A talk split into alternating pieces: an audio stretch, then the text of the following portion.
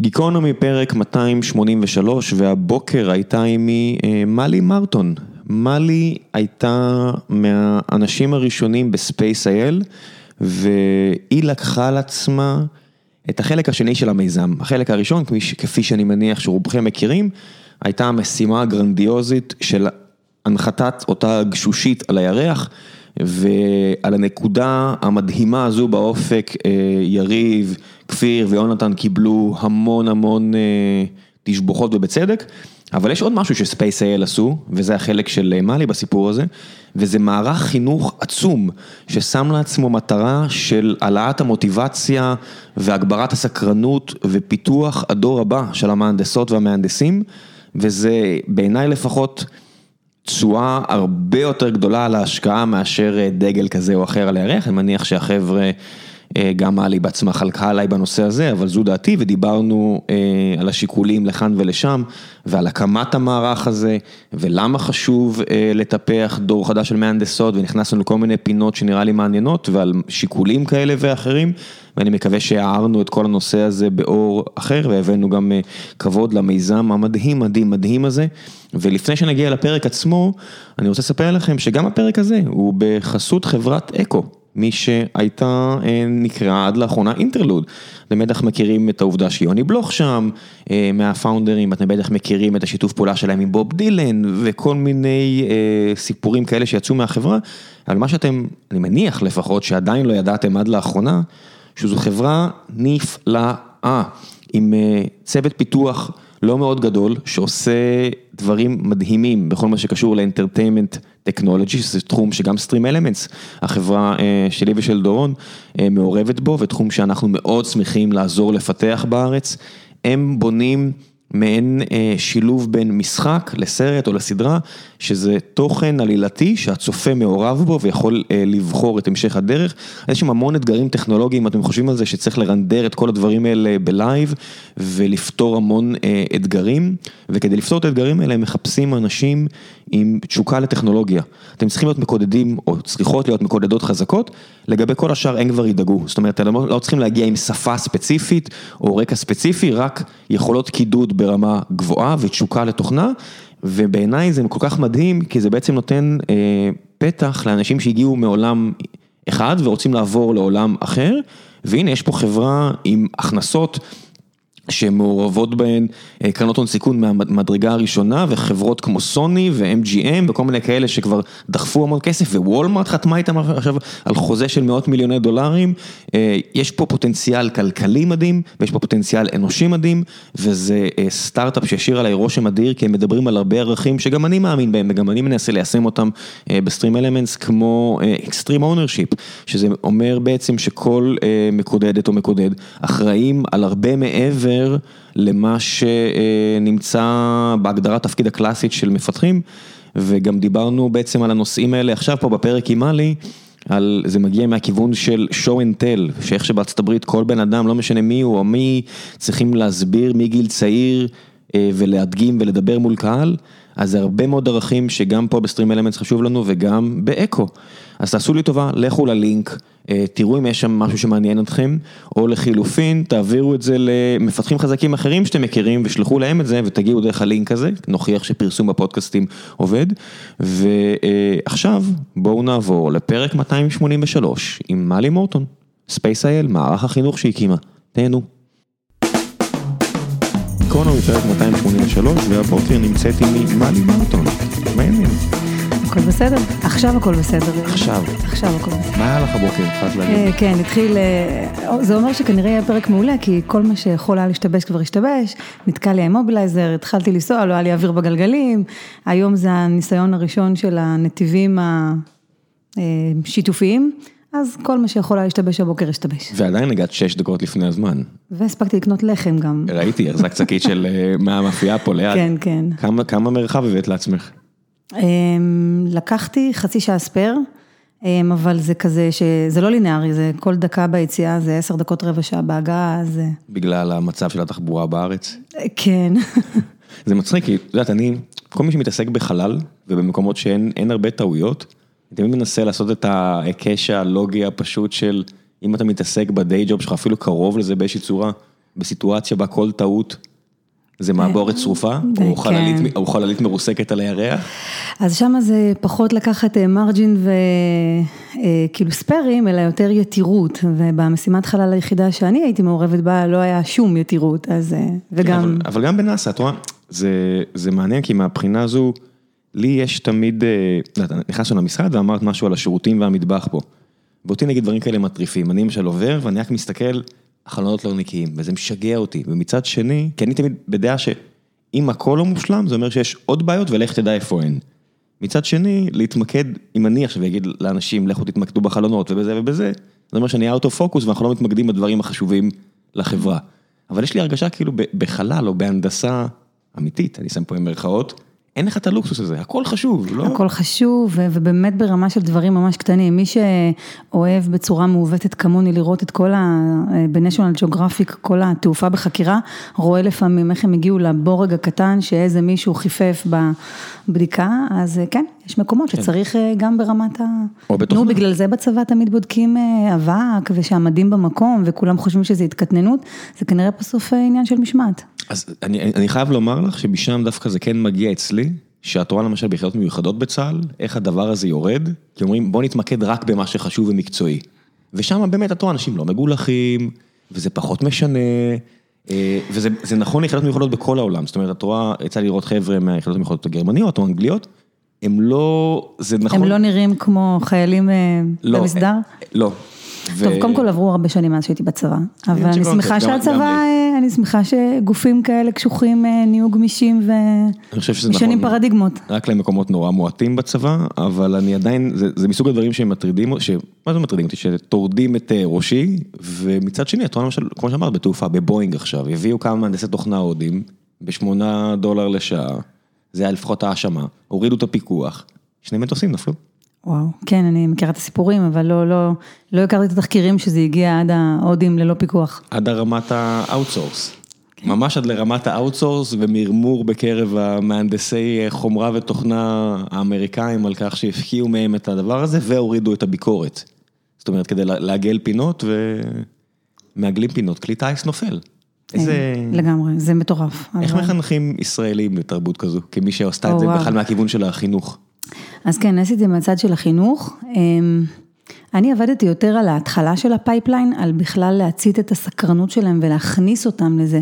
ברגע שיגיעו ילדים להתעניין בחלל, ובעיקר ילדות במקרה שמעניין אותי, אני חושבת שזה יהיה משימה אחרת לגמרי.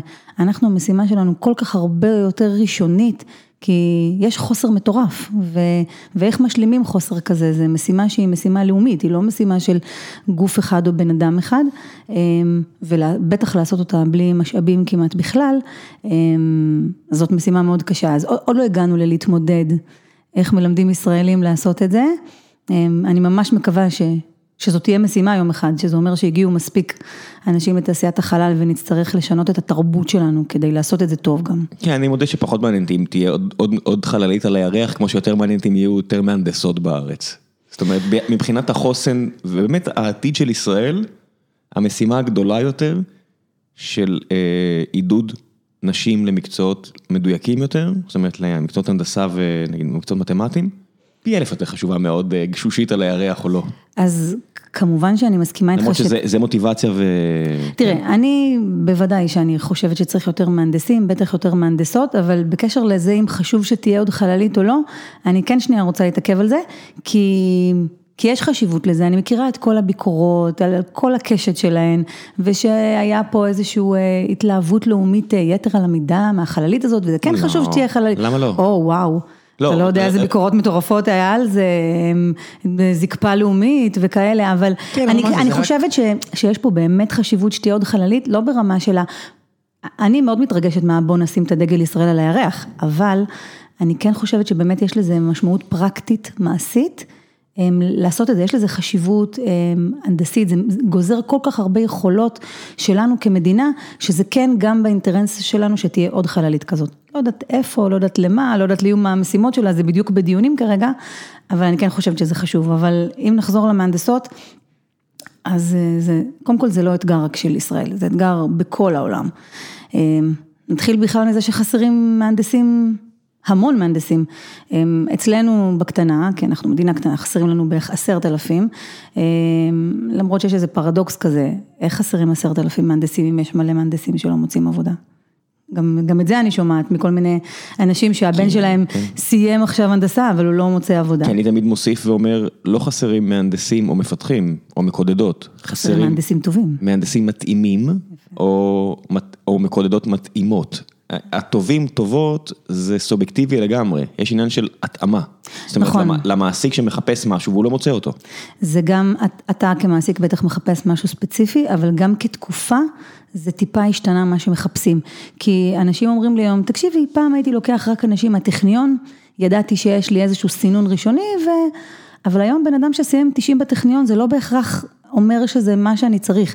אני צריך בן אדם שיש לו גם כל מיני כישורים רכים, שהאקדמיה כל כך מאחור בלהכשיר אותם בצורה הזאת. לא חושבים שמהנדס צריך לדעת לעמוד מול קהל, או לכישורים של לעבוד בצוות, או לנהל צוות בחו"ל, שזה... מגוון יכולות ומיומנויות שהם לא שמים עליהם את הדעת. עזבי מול קהל, יש לי מסמך אה, בחברה, מן הסתם הוא לא פתוח, אבל זה ה-R&D recruitment strategy שלי, שממש מבוסס על מה אני מחפש, למה אני מחפש לכל דרגה בחברה. וזה נובע גם מהשיחות שלי עם דורון, שותף שלי, ששנתיים הוא גר בארצות הברית עכשיו, מאז שהוא עזב לשם, כדי לנהל את החברה משם, והוא רק אומר לי כמה חסר לו show and tell בארץ. זאת אומרת, העובדה שכל ילדה אמריקאית צריכה להסביר על הצו שלה, או על הדג שלה, או על לא משנה מה, היא אקוטית. כי זה לא רק לעבוד מול צוותים, אצלנו כל מפתח צריך להסביר למה מה שהוא עושה הוא בעל ערך. ואת רואה אנשים שפשוט לא מסוגלים, לא רוצים, כי אף אחד לא עבד איתם על זה, הם לא אשמים, או אשמות. אני ממש ממש ממש מסכימה, אפילו לגבי הדוגמה הספציפית הזאת, אני יושבת בוועדת החינוך אה, של המועצה שלנו, אה, ויש לי שם שותף שאנחנו עושים פרויקטים ביחד, והוא גם היה כמה שנים בארצות הברית, והוא בדיוק דיבר איתי על ה show and tell הזה, כשהתחלנו לעבוד על פרויקט של מיומנויות, כי בעיניי אחרי כל מה שחפרתי בבלוג שלי וזיקקתי לגבי למה החינוך לא רלוונטי לעתיד, זה זה מסתכם בזה, במיומנויות, וכשאתה מתחיל למנות איזה מיומנויות צריך, מכל המודלים שקיימים, זה זה, זה אחד מהם, זה לדעת להציג את העבודה שלך, כן. ושם זה כל כך, זה מהגן, אתה אתה בא עם חפץ ואתה מציג אותו, אז אחר כך יותר קל לך להציג את העבודה. אתה מתסכל אותי? כשדיברנו על יחידות מיוחדות, בגיבוש של יחידת שלדג, אחת מהיחידות קומנדו המפוארות של ישראל, חלק מהגיבוש, זה תבוא תרצה, זאת אומרת, ארבעה ימים אתה לא ישן, אתה רק מתאמן. אתה צריך לעמוד מול מול הקבוצה של הנבחנים האחרים ולהרצות על נושא כלשהו עשר דקות. כשאתה עייף, אתה לא מרוכז, בוא נראה איך אתה מרצה. ואם זה חשוב להם, אם מישהו במערך הפסיכולוגי של צה"ל הבין שזה חשוב להם, איך זה לא חלחל החוצה? זאת אומרת, זה מה שלפעמים אני מסתכל על זה ואני אומר, מטורף. אה, מישהו יודע שזה חשוב הרי. אה, כן, אז אה, זה מתחיל, זה זה בדיוק העניין, כל כך הרבה דברים כבר בהבנה מבינים אותם ולא עושים שום דבר עם זה, אז זה חלק מהדברים שאני עושה, לעשות עם זה משהו. אבל אני מרגישה שככה קצת ברחתי מהשאלה שלך, אז, אז ככה התמקדתי במיומנויות, אבל באמת מהנדסים, אז בשביל, כדי שיהיה לך מתוך מה לבחור את המתאימים שלך עם המיומנויות שלהם, אז קודם כל צריך שיהיה לך עוד מהנדסים בכלל ומהנדסות לבחור מהם. אז בארץ מדברים על עשרת אלפים, בבריטניה נגיד כמעט 200 אלף חסרים בשנה, 190. בארצות הברית מדברים על זה שעוד פחות מעשור יצטרכו מיליון מתכנתים ויהיו להם רק 400 אלף.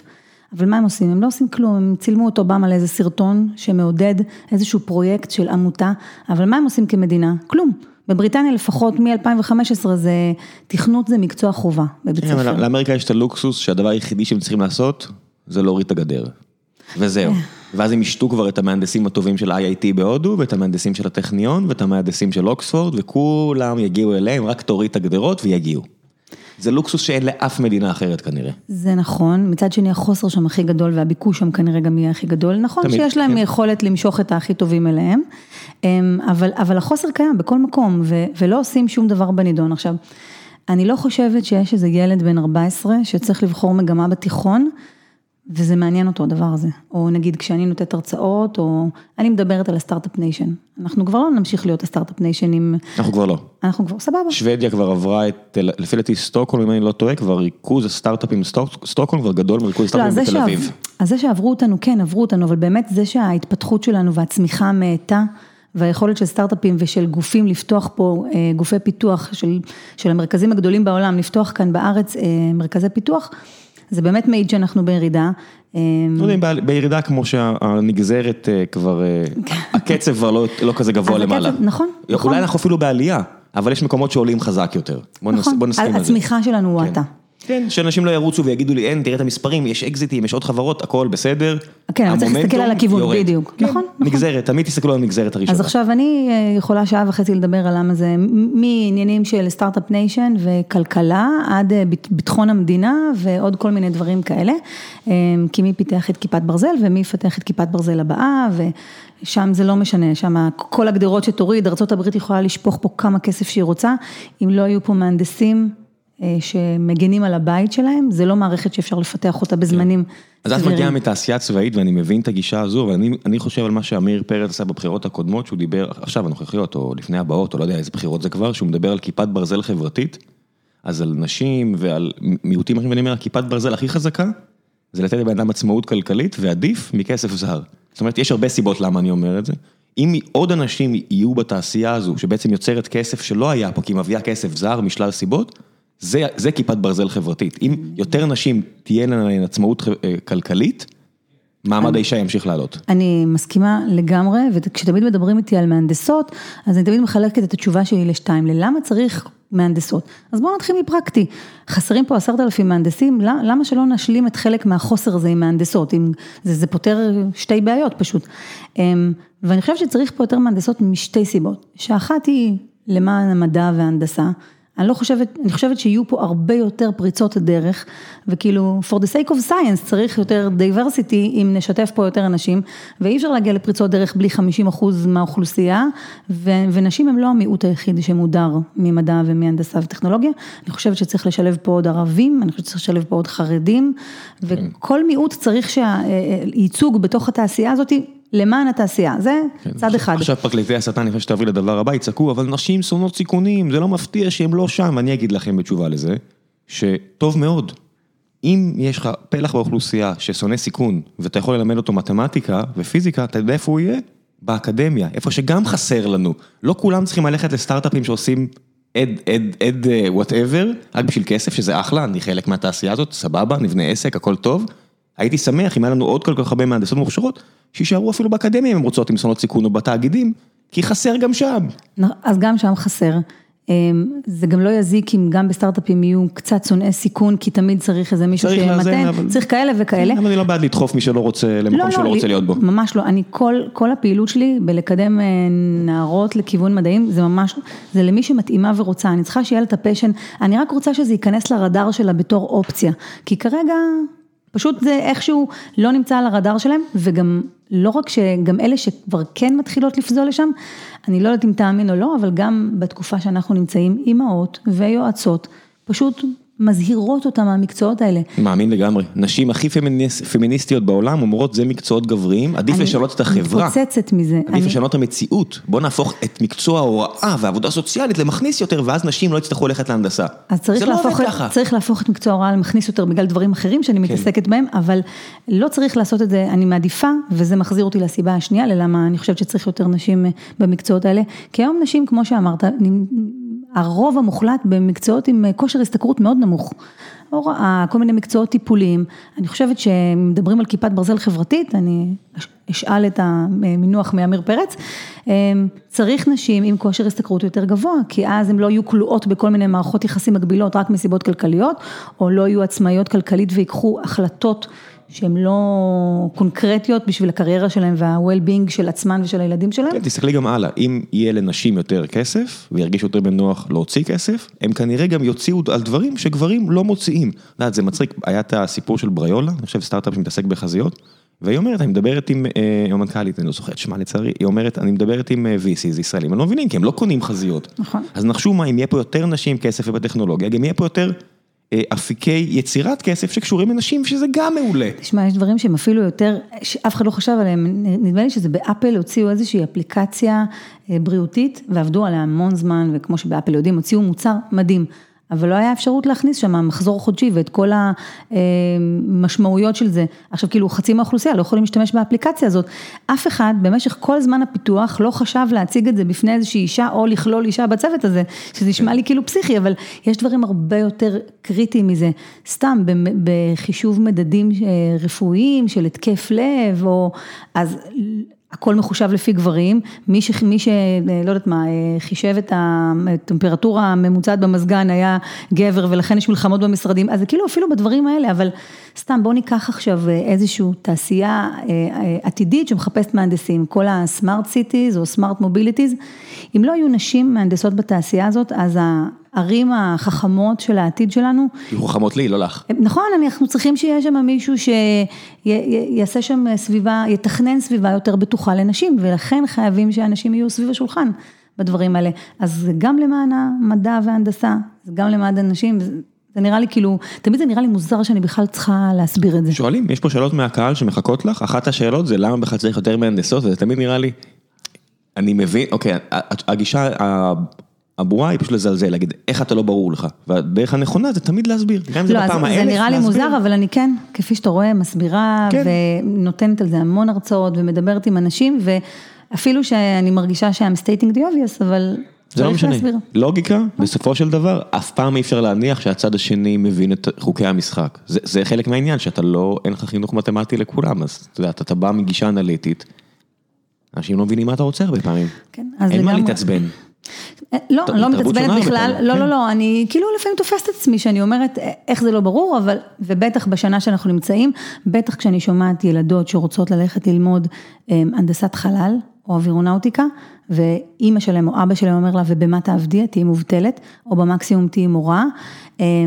אז אני משתגעת מדברים כאלה. כן. אז אני חושבת, כן. אז, אז בגלל, רק בשביל זה צריך עוד מהנדסות, כדי שהם יראו, יהיה להם דמויות לחיקוי, שהם יראו נשים שעובדות בזה והן לא מובטלות, וכמובן... מובטלות, זה התואר שנחשב להכי קשה בטכניון, שזו האוניברסיטה כנראה הכי קשה בארץ, ואנשים אומרים, תהיה מובטל. לא, היא לא תהיה מובטלת.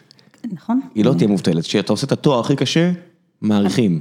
נכון. אתה פיתחת סט כלים, או פיתחת בתקווה סט כלים, שהוא כל כך הרבה מעבר לנורמה. נכון, אבל, אבל עוד פעם, אז, אז זה נכון לגברים ולנשים, אבל נשים אין מה לעשות, הן צריכות גם role model, כי you can't be what you can't see. ו... כולם צריכים role model, זה, זה אחד מהאקסיומות האלה, שאנשים אומרים, אה, את יודעת, אני למדתי עם אה, כפיר. באוניברסיטה עם כפיר דמרי מ SpaceIL. שנמצא כרגע, מקבל את ה Moonshot Award. כן, ראיתי עם אה, מוריס קאן ועם כל כן. החבר'ה, ואת יריב בש פגשתי בכל הקייטנות של יוסי, של יוסי ורדי, ואז יוצא שאני רואה את חייהם מהצד. ואני רואה כמה אנשים אומרים להם, למה אתם עושים, כמו שהתחלת להגיד, למה עשיתם את זה, למה עושים את זה, ואני אומר, איזה חשיבה לא, קצרת מועד, כאילו, אני אומר, איך אתם לא מבינים שהעניין הזה, זה מתקשר לדרונים, יש סיבה שהחברה של יריב מתעסקת בדרונים, וזה מתקשר לתקשורת, ועם כל האתגרים, הרי בסופו של דבר אם אתה פותר אתגרים הנדסיים, זה לא, זה לא מתמטיקה טהורה או פיזיקה תיאורטית, שאתה אומר, בנו את המאיץ חלקיקים הזה בשוויץ, יכול להיות שלא יצא מזה כלום. באמת יכול להיות שכל מה שנעשה זה נבין טיפה יותר את היקום, או שלא, וזהו.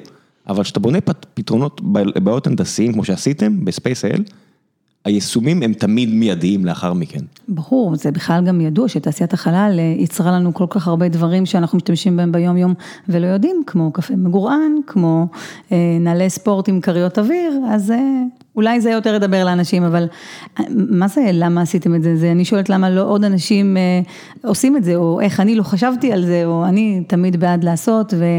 אבל אני רגילה שאני, יש סביבי אנשים שמסבירים לי למה זה לא יצליח ולמה לא צריך לעשות. את גם אישה, אז בואי נירגע פה. כן, כן, כן, שאני לא אקפוץ יותר מדי. אל תגזימי פה. איך הגישה מילדים, ילדים באים יותר טהורים לעניין הזה? זאת אומרת, אומרים, יש הר, צריך לטפס עליו, אז הם מבינים את זה?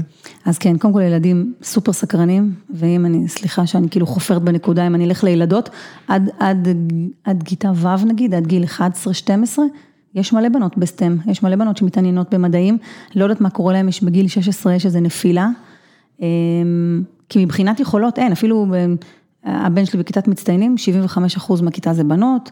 אמ, גם אצלי זה היה, אני למדתי בכיתה שסיימנו את כל הבגרות בכיתה י', זאת אומרת למדתי את החמש יחידות, הרוב היו נשים. נכון, אה, איפה הם נעלמו?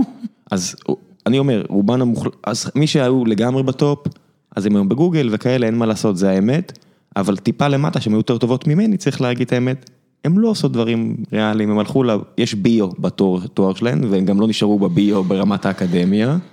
אה, אז כן, אני... מישהו אמר להן, עזבי. כן, אז זה מתקשר למה שאמרת קודם על אסונות סיכון, אז אני חושבת שאחת הסיבות, זה כאילו, זה חינוך, אין מה לעשות, אנחנו יכולים לחשוף אותם ולשים להם את זה על הרדאר, אבל הדברים הם טבועים כל כך עמוק, וזה כאילו מהאנשים שהכי רוצים את טובתם, זה מההורים שלהם ומהמחנכים שלהם. זה האנשים שהכי פוגעים בהם בלי לדעת, אני בטוחה שהם רוצים את טובתם, אבל קח מגן משחקים, שילד מטפס, אומרים לו כל הכבוד, וכשהוא נופל אומרים לו לא נורא, ואומרים לו גיבור, ו, ומעודדים אותו לקחת סיכונים, אז ילדה אומרים לה, אל תעלי, אל תטפסי, את תיפלי, וכל הזמן מפחדים עליה, וכל הזמן... אה, מעודדים אותה ומשכנעים אותה, לי, אתה יודע, לא לעזור, כן, אז זה, זה מגיל כל כך צעיר, אז אחרי זה אומרים שנשים שונאות סיכון ולא יודעת מי מאשימים בזה, אבל אנחנו צריכים להסתכל פנימה על איך אנחנו מגדלים את הילדים שלנו, וכדי, אומרים תמיד, אנחנו ניתן להם הזדמנות שווה. נתת לה הזדמנות שווה, אבל לא נתת לה את אותם כלים, הזדמנות שווה זה מרגע שאתה מלביש לה את האוברול הוורוד ונותן לה לשחק בעגלה, ולבן שלך נותן לשחק בלגו ובפאזלים. כן. אז... אה, החינוך, את יודעת, יש תמיד המשחק של בין nature לנרצ'ר, אז בטוח שיש גם חלק גנטי, אבל בסופו של דבר כשאתה מסתכל, והדוגמה הכי קיצונית זה בנווה תרצה, 100% מה-200 אסירות שם עברו התעללות מינית וחינוך וילדות נוראית, מצד שני כל היזמות שאני מכיר, היה להן הורים שדחפו אותם להאמין בעצמן. נכון. אין, מי שלא עושה את החיבור הזה והולך לרוץ לי לביולוגיה ולאבולוציה פסיכולוגית וכל הדברים האלה, חי בסרט. נכון, זה לא שאין, בטוח שיש גם גנטיקה. יש, יש גנטיקה, יש שינוי, אנחנו כן. שונים, אני לא מנסה לטעון שגברים ונשים אותו דבר, אחרת לא הייתי דוחפת לדייברסיטי. כן. אז יש שינויים, אנחנו אולי גם חושבים שונה, אולי יש גנטיקה וביולוגיה, אבל אין סיבה שלא. אבל עוד פעם, רק מי שיכולה, רק הטובות, לא אדחף את מי שזה לא מעניין אותה, לכי עכשיו תהיי מהנדסת. אני כן. אבל... כן. אני כן, בסופו של דבר שהפערי הכנסות הם כאלה גדולים, גם אם את לא ממש טובה בזה, את רק בסדר גמור בזה, אני אומר לכי על זה. כאילו בסופו של דבר, אני אומרת בוא נתחיל לחשוף, בקטע של טעימות, בואי כן, תנסי. תנסי, תראי אם את לא סובלת מזה, ברמה הזו, כי בסופו של דבר, פרנסה עבור הרבה אנשים, זה לא גלי גדול. את יודעת, יש את הבדיחה הזאת על הילדה, ש... ילדה, על הנערה שבאה לסבתא שלה ואומרת, אין, אני, היה לי ככה וככה עם הבוס וככה וככה וככה וככה, והסבתא אומרת, כן, זה נקרא ג'אב. נכון. אז מה לעשות, אבל לפחות, אז לפחות תהיו במה שמרוויח פי שלוש בממוצע מהממוצע במשק. כן, נו, זה, אני... זה, זה האמת, אין מה לעשות, אנשים, אנשים אומרים לי, זה ציני והכל, כן. בסדר, זה... נכון, זה העולם. אחד מהמקצועות עם הכושר השתכרות הכי גבוה, אני אשמח לראות שם יותר נשים, זה הסיבה שגם, אה, אתה מכיר את שיקודס? כן, אני מכיר את שיקודס. אז התנדבתי שם שנה וחצי, אה, כי מאוד מאוד האמנתי ב... כן. בארגון הזה, במטרות שלו, בלקחת מישהי, עכשיו, אתה יודע, זה לא עולה כסף, אין שם מבחני כניסה, את צריכה לפטופ, אוזניות ולהבין אנגלית ברמה. ומוטיבציה. זהו. וזמן. ומוטיבציה, עכשיו, אז, אז אני רואה את מי זה מושך לשם, אז הייתה שם בחורה בת 24, קופאית, והיא אומרת, אה, אני, נמאס לי להיות קופאית, נמאס לי להרוויח שכר מינימום. ויש להם כל מיני סיפורי הצלחות כאלה על מישהי שגדלה באופקים, והיא עבדה במפעל, ואימא שלה עובדת במפעל, וסבתא שלה עבדה במפעל, והיא כאילו, אתה מכיר את הכתובת אני... שווה עתיד? אין לה איך לצאת מזה. חוץ מזה שאני מוקף בגברים שעשו את זה, זאת אומרת, היה לנו פה עובד שהיה שומר ונמאס לו להיות שומר, אז הוא לימד עצמו בלילה לקודד. אה, וואו. אחד המהנדסים הכי טובים שיצא לי לראיין בחיים שלי, ממש לאחרונה, מאחת החברות המפוארות בעולם, אה, הוא מאשקלון, כמוני דרומי. אז יודעת, את, את, את, את רואה עוד ועוד כאלה, השותף שלי לשעבר אה, בעסק שלי ושל דורון, הגיע מילדות לא הכי קלה, והיה צריך להוציא את עצמו, בוטסטרפט עם, עם סלף אפ, אז אצל גברים, אנחנו מקבלים את זה, ואצל נשים זה כל כך הרבה יותר נדיר, כי אם אישה למטה, גם, לא, גם אף אחד לא מאמין בה, וגם הסיכוי שהיא תאמין בעצמה, בגלל שהיא רואה סביב, אין לה מודלים, את המודלים נכון. האלה. בגלל זה יש חשיבות לפרויקט כזה, שיש כן. נגישות, שיש כבר כמעט 40 סניפים בכל הארץ, לא, לא ודווקא במקומות האלה. כן. אבל אה, רגע, זה חוקי גם לשאול שאלות בפודקאסט לאורחים, לשאול את המארחים? מה שאת רוצה. אבל אתה בתור מעסיק, אתה מוכן לקחת מישהו כזה שלימד את עצמו והוא לא רמה טכנית? לא, לא מעניין אותי, לא מעניין אותי. אני אפילו, הרבה פעמים, ה-90 בטכניון הזה, קצת לא מתאים למה שאנחנו עושים. זאת אומרת, כשאני מסתכל על אה, גוגל, אז הרוב המוחלט של החבר'ה הגיעו מאוניברסיטאות טובים, אה, טובות, טובות, אוניברסיטאות טובות, ויש להם רקע אלגוריתמיקאי חזק. אצלנו אני צריך פשוט אנשים תשוקה לקוד ורצון כן, כלומר, להביא בראש. ילד שעזב את בית ספר בגיל 13, כי הוא לא התאים למערכת. אני אומר, השותף שלי, היה כזה. אוקיי. שותף היה כזה. למד לבד לתכנת. באדוויזרי בורד שיש לי מישהו כזה שעזב את, את הלימודים בכיתה י' והוא נחשב לאחד המקודדים החזקים בארץ, יופי. ממש לא מעניין אותי. לא, אז אני, אני, ממש. אני מאוד שמחה לשמוע, כי אני חושבת שהעולם הולך לשם, שהרבה ילדים לא מתאימים היום למה שקיים בבית ספר. אה, והמרוץ הזה, והאקדמיה לא, לא, לא יודעת כמה היא נותנת להם, כלומר אם אולי אתה רוצה להיות אלגוריתמיקאי בתחום ספציפי. זהו, אז כל מה שאני אומר, אז- זה נכון לחברות כמו שלנו. זהו, אני, אני מאוד מכבד תעשיות צבא ותעשיות חלל ודברים כאלה שצריך רקע אה, חזק וקפדני של מתמטיקה ופיזיקה, ואני יודע כמה, למרות שהידע שם.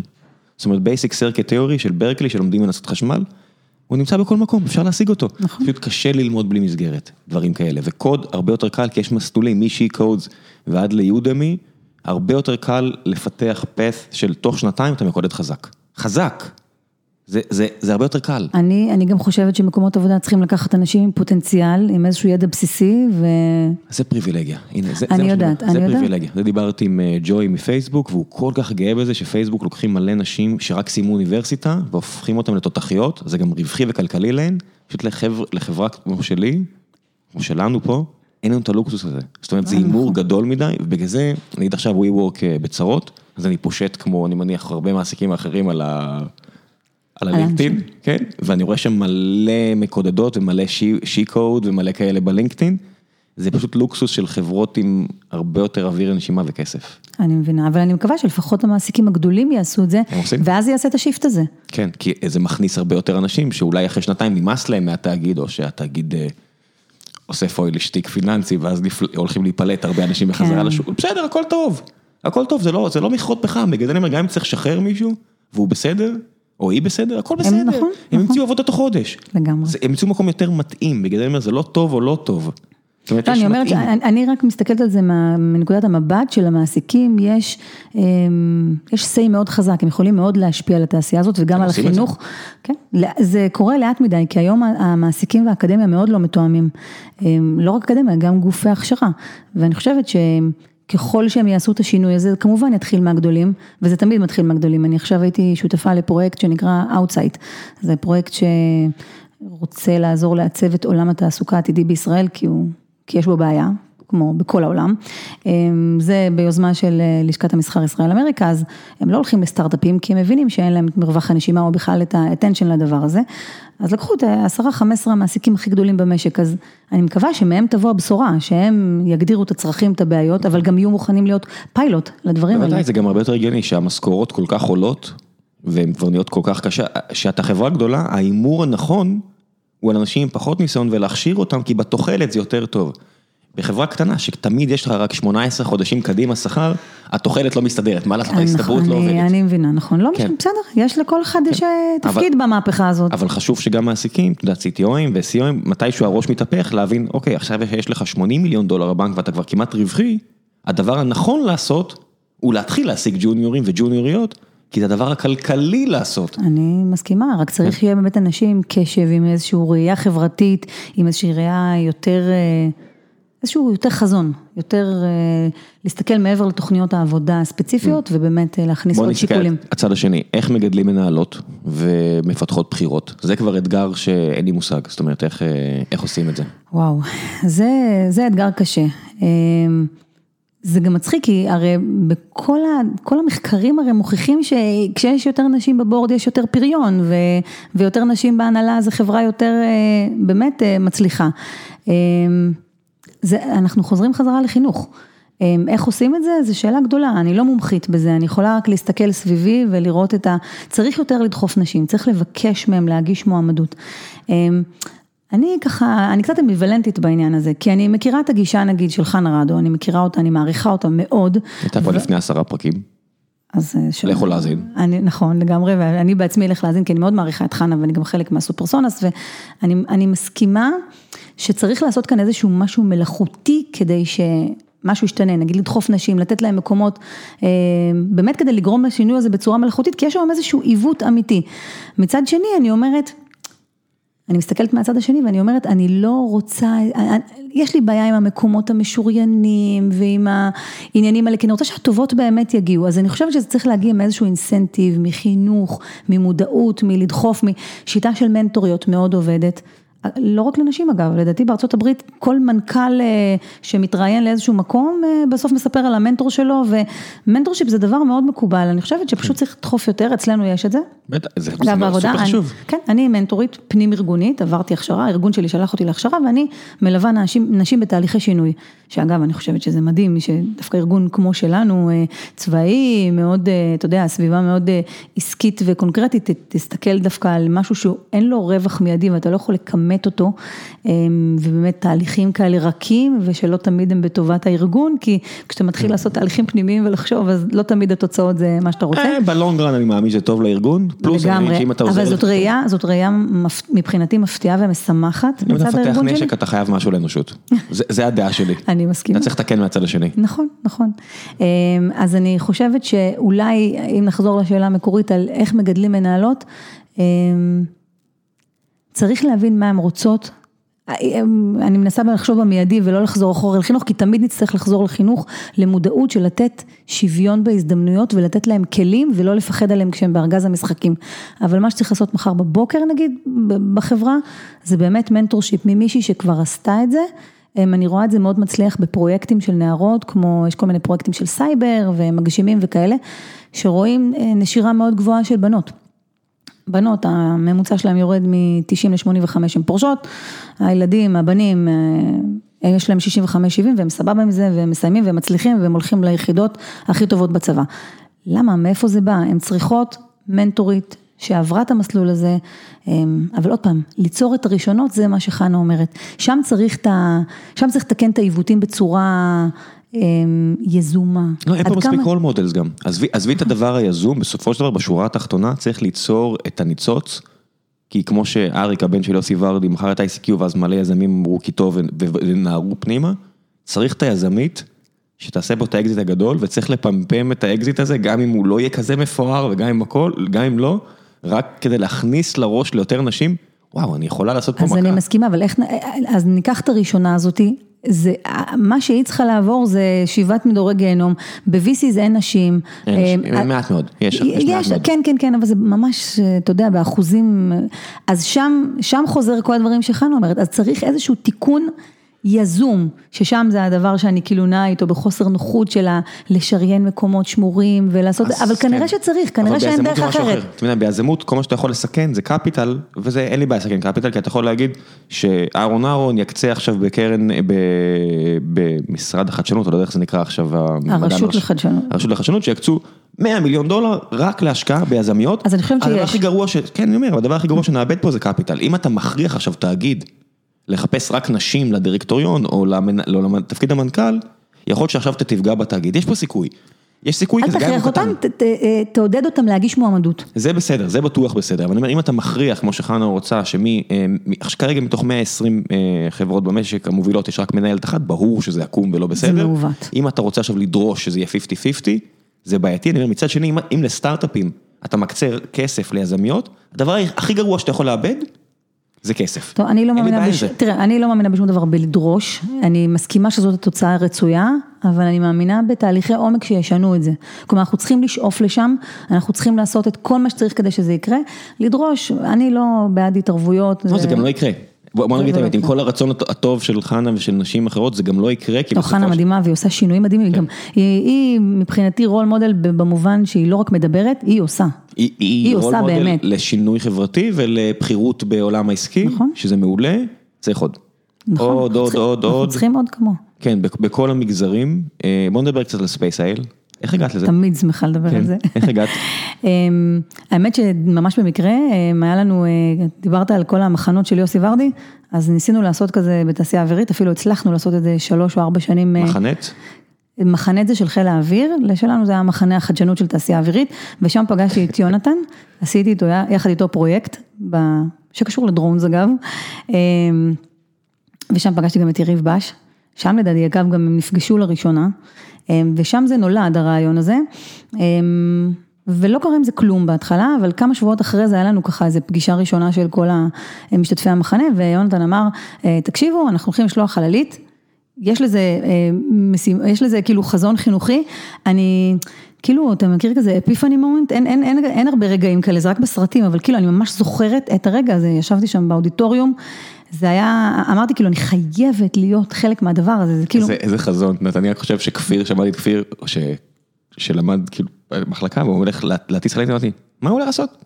מה כן. גוגל, מה, איזה תחרות של גוגל? מה זה השטויות האלה? זהו, מה זה השטויות האלה? עכשיו, אני, עכשיו כולם יודעים מה זה, וזה כאילו, טוב, זה כבר קרה, זה בכלל כבר מציאות, כן. אבל נגיד בחודש, חודשיים שלפני השיגור, שזה כבר נהיה כאילו נחלת הכלל, אז אני שמונה שנים מסתובבת בכל הארץ, מדברת על זה, בעיקר, עכשיו ילדים מקבלים את זה ממש בטבעיות, המבוגרים הם יותר בעיה תמיד.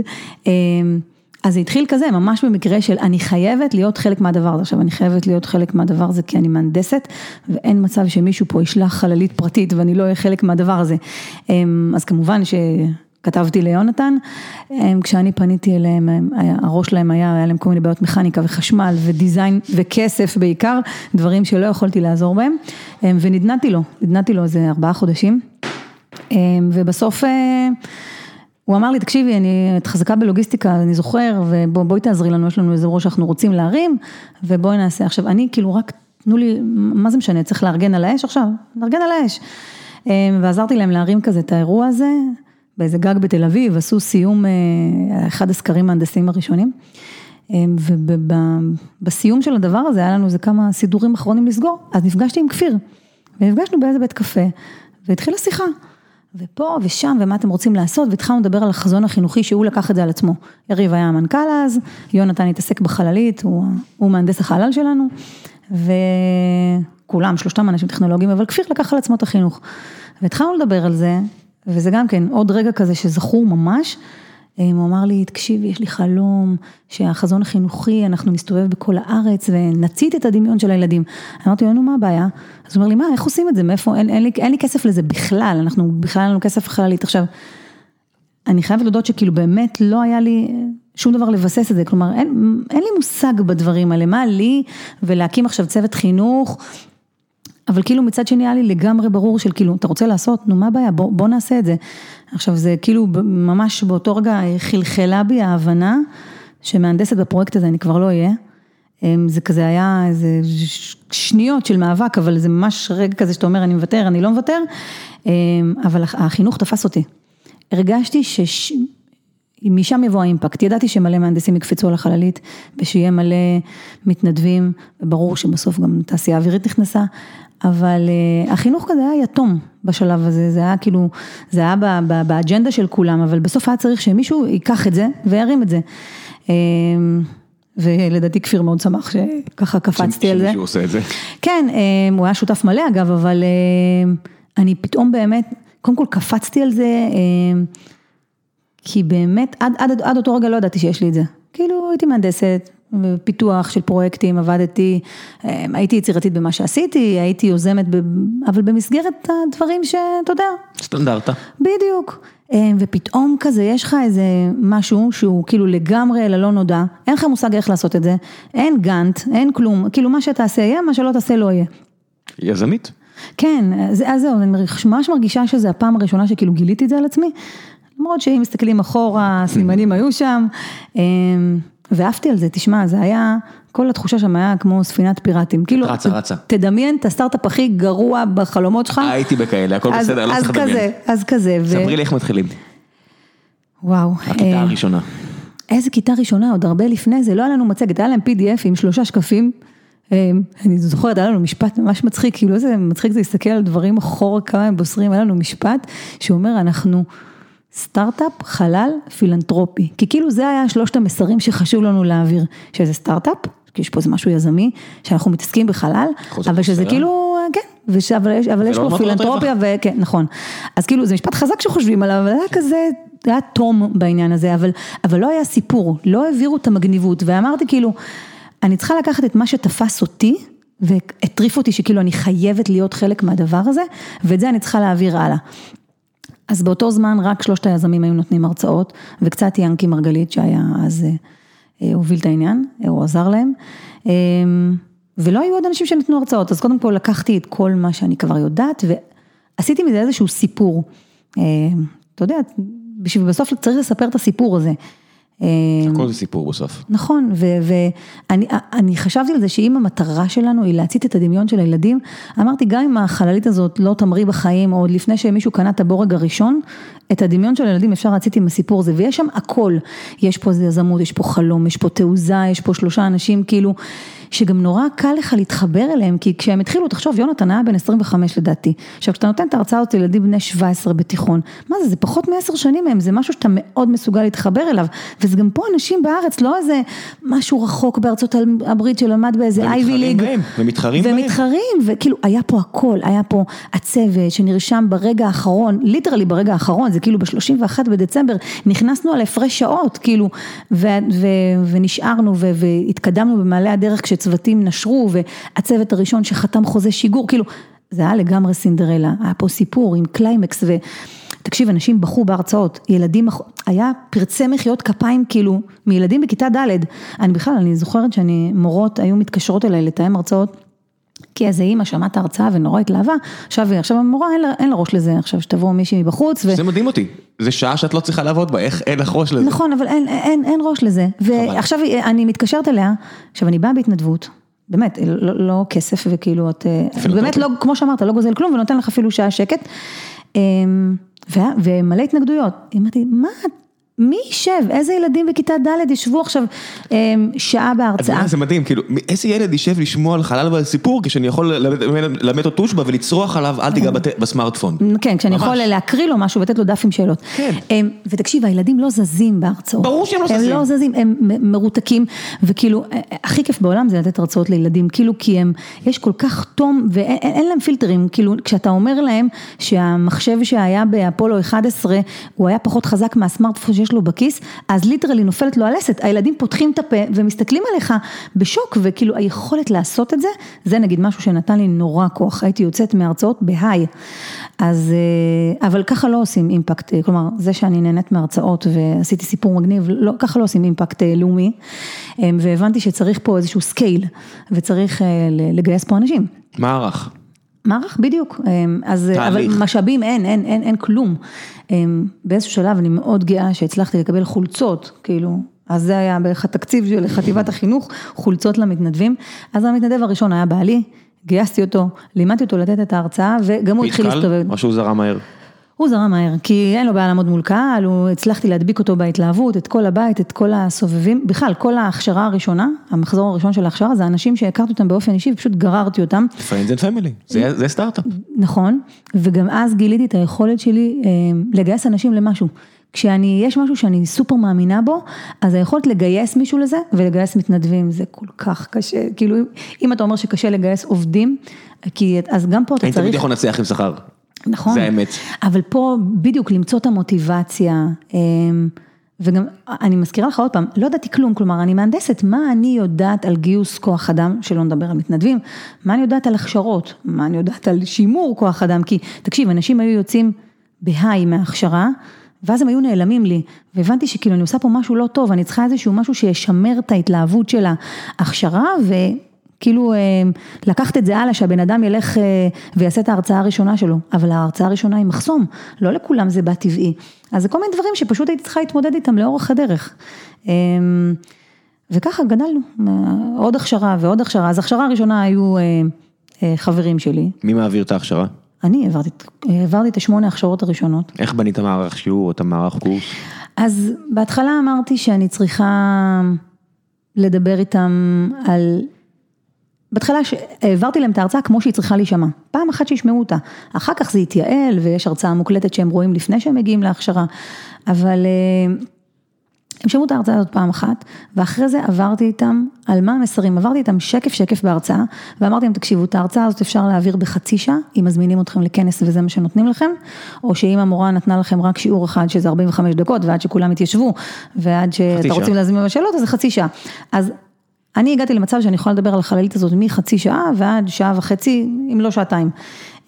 אז בשביל לתת להם את היכולת הזאת, אתה צריך להגיד להם מה המסר החשוב. כלומר, אם יש לכם חצי שעה, מה המשפט שאתם לא עוזבים את השקף הזה בלי להגיד אותו, ומה כל ההרחבות וההמחשות וכל הדברים שאתם יכולים לתת.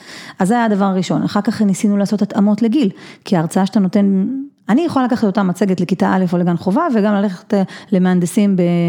בקמ"ג.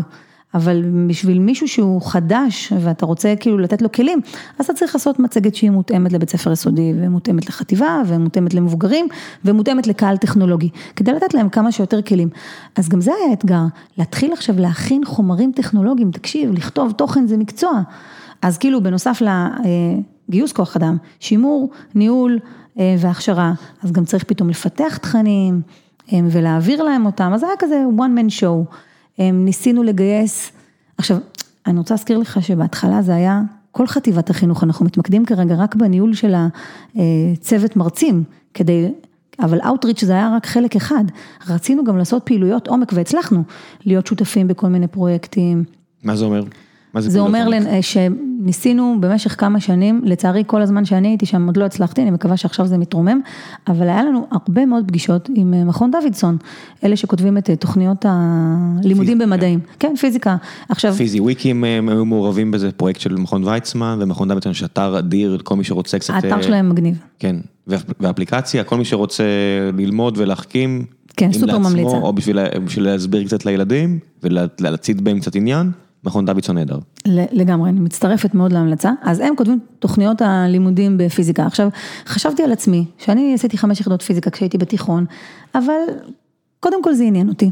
סופר עניין אותי, התלהבתי מזה, אמ, וגם לא יודעת, כנראה דור אחר, אומרים לך, אתה יושב, לומד, היה ספר סיר זימנסקי, איש פלאי, אה, גוף נופל מגובה זה. זה לא מעניין ילדים היום, כלומר, מה, ילד שלומד ככה, הוא לא מבין מה הוא יעשה עם זה אחר כך, הוא לא מבין איך נראית העבודה שלו. אבל תחשוב שכל השאלות האלה, בדיוק באותו תחום, שמלמדות חיכוך ומהירויות ותנועה ופירוק וקטורים, פשוט יהיו מסביב החללית, סביב עולם התוכן של החללית. אז ילד שלומד ככה, שזה הגישה שלי בחינוך באופן כללי, ללמוד מבעיות עולם אמיתי. הוא פתאום מבין מה הוא יכול לעשות את זה, פתאום מבין ש... מה הוא יכול לעשות עם זה, והוא מבין שבאיזשהו מקום יש מהנדס שעכשיו באמת פותר את הבעיה הזאת, ושיש משמעות למה שהוא עושה ולמה שהוא לומד, ואני חושבת שזה משהו מאוד מאוד חזק. אז אם מדברים על להכניס את זה לילדים לרדאר, אז זה לא רק ללכת לבית ספר ולפגוש אותם חד פעמית באיזושהי הרצאה שמציתה להם את הדמיון, אתה צריך את כל הילדים שהצתת להם את הדמימיון והם אחר כך הלכו ללמוד חמש יחידות פיזיקה, שהם באמת יבינו מה הם הולכים לעשות עם זה, וירצו להמשיך. כן. זה נכון כל כך מעבר, אני אומר, אני תמיד הולך לערוץ יוטיוב של טרי בראון וואן בלו, לא זוכר איך זה נקרא, אני אשים את הלינק, אה, אחד מאיך שזה לא נקרא, והוא יכול לקחת את הרעיון המתמטי הכי מסובך, ולהסביר אותו ציורית. אה כן, הבן שלי מביא לי משם כל מיני דוגמאות. בצדק. אה, עזבי, אנשים שלומדים תואר ראשון לפיזיקה, מתמטיקה והנדסה, אני מראה להם את זה על משהו שהם לומדים עכשיו, מתפוצץ להם השכל, אה, לזה? כן. כאילו אם אתה לא רק פותר את האינטגרל, אלא מבין מה זה מייצג? אבל אתה מבין שככה מלמדים בבית ספר? היום מלמדים, מה זה פאי בבית ספר? 3.14. לא מסבירים להם מה המשמעות של זה, כן. וכאילו אנשים סוחבים איתם. תחשבי איזה יופי זה פאי, תחשבי איזה אלוהי זה, זאת אומרת ממש איזה נגיעה זו, שיש את המספר הזה, כל מספר אי-רציונלי מעניין אחר, או איזשהו קבוע שמאפשר לכל הקיום שלנו להתפתח.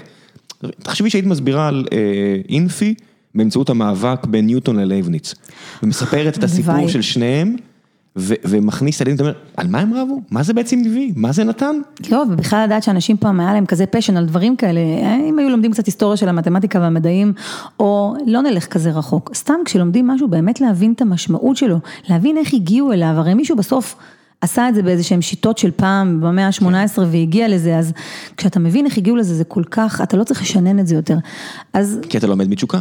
נכון, ומתוך אוקיי. עניין, מתוך הבנה, אתה גם, אתה מרגיש שמי שמלמד אותך מכבד אותך, מאשר מקיע לך חומר. כן, כנ"ל בכימיה, ללמוד כימיה, טבלה מחזורית, אין, זה לא, זה לא יתפס בחיים. מצד שני, תלמדי על מארי קירי או על מנדלייב, ואיך הם הגיעו לטבלה הזאת, ואיזה פרץ של אינטואיציה אלוהית. מדהים. עכשיו, אתה יודע איך, איפה לומדים ככה?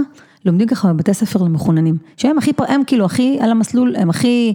שגם ככה כנראה הם היו בסדר גמור? כן, הם יהיו גם ככה בסדר, אותם מלמדים ככה. ואני יודעת כי הבן שלי לומד שם, שני הילדים שלי למדו בבתי ספר המחוננים, אבל כשאני רואה איך הם לומדים, ואיך הם לומדים בבית ספר, אני אומרת, כולם צריכים ללמוד ככה, הפוך, דווקא הילדים שמתקשים, שלא מוצאים את עצמם, הם צריכים ללמוד ככה, אבל עוד חזון למועד, מערכת החינוך זה נושא כאוב אחר, אבל אה, אז היה פרויקט אחד, לנסות לשנות את תוכנית הלימודים.